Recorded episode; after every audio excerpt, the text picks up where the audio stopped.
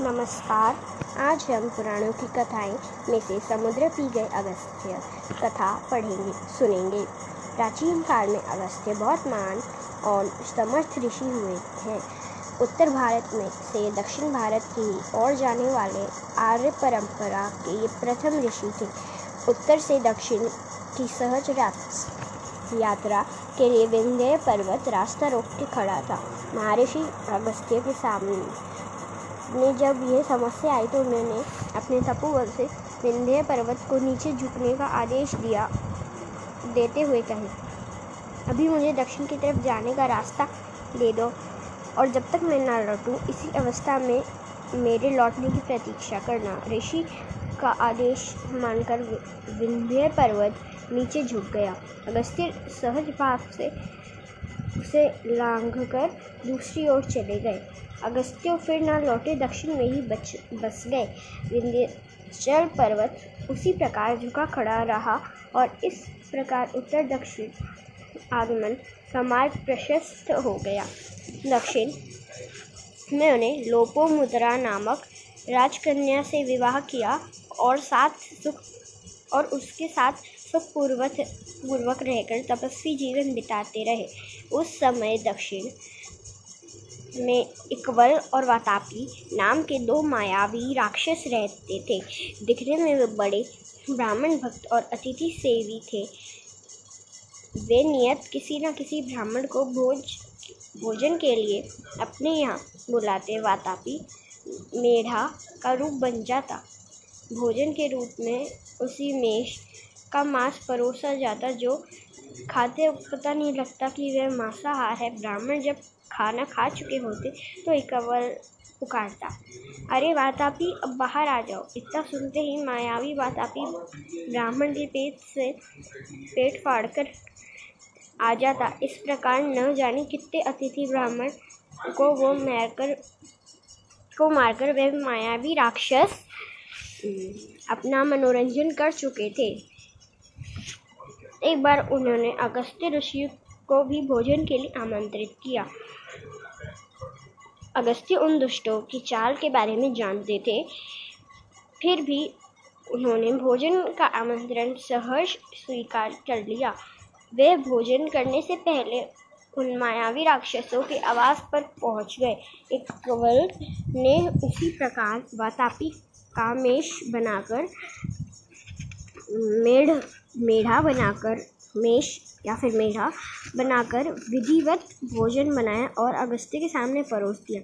अगस्त्य वे खाना खा चुके थे तो उन्होंने कावल इकबल से कहा इकबल अभी मेरा पेट नहीं भरा।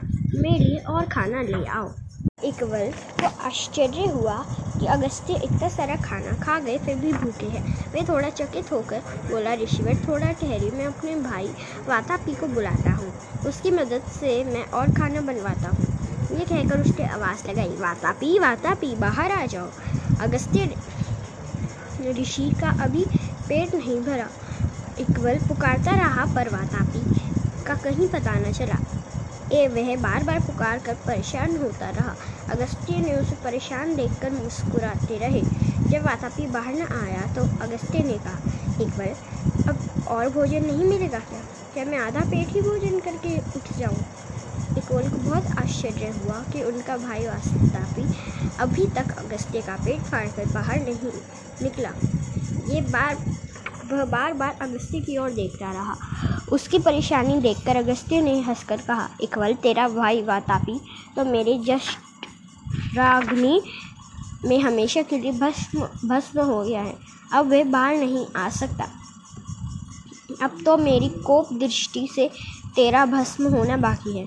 इतना सुनते इकवल भाग, भागने को हुआ, लेकिन जब तक अगस्त्य ने अपनी की कोप दृष्टि से उसकी ओर देखा तो वह वहीं का वहीं भस्म हो गया।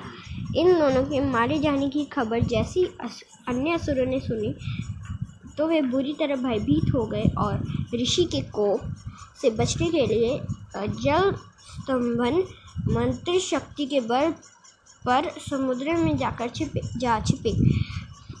उसी समय देवलोक में देवराज इंद्र ने जब वृक्रास असुर का वध किया तो अपने राजा तथा सेनापति के मारे जाने पर समस्त असुर सैनिक भागकर भूमंडल में आए और जल स्तंभन मंत्र की शक्ति के द्वारा वे भी समुद्र में छिप गए। इस प्रकार इकवन और वक्रासुर से के बचे हुए साथी असुर दिन में तो समुद्र में छिपे रहते और रात्रि को समुद्र से निकलकर देवताओं तथा ऋषियों पर आक्रमण करते तथा लूटपाट मार काट मचाकर उन्हें अपनी सुख शांति सुख शांति भंग करते अपने राजा के मरने के बाद उनको किसी प्रकार का भय नहीं रहा। इससे देवता बड़े परेशान हुए। सारे देवगण मिलकर अगस्त्य के पास गए और उन्होंने राक्षसों का उत्पात के विषय में बताया और बताया कि किस प्रकार वे राक्षस, यज्ञ आदि धार्मिक कार्य नहीं करने देते। उन्होंने ऋषि से प्रार्थना की, यदि आप समुद्र को सोख ले तो हम राक्षसों का संहार कर देवों और ऋषियों को निर्भय कर देंगे। महर्षि अगस्त्य ने जब देवताओं की विनती सुनी तो वे उनके कल्याण के लिए, उन्होंने अपनी आगे अपनी शक्ति का आवाहन करके सारा समुद्र का जल सूख समुद्र के सूख जाने पर राक्षस घबराए कि अब कहाँ जाएँ। लेकिन कोई उपाय नहीं सोचे। उन्हें कोई इससे पहले कि कोई उपाय सोचे। देवताओं ने उन पर प्रहार कर दिया। कुछ राक्षस देवताओं के सम ने समाप्त किए तो कुछ महर्षि की दृष्टि से जलकर भस्म हो गए। इस प्रकार अगस्त्य ने समुद्र को सोकर भूमंडल को राक्षसों से, के भय से मुक्त किया। यह कथा सुनने के लिए धन्यवाद। हम फिर आएँगे एक नई कथा के साथ।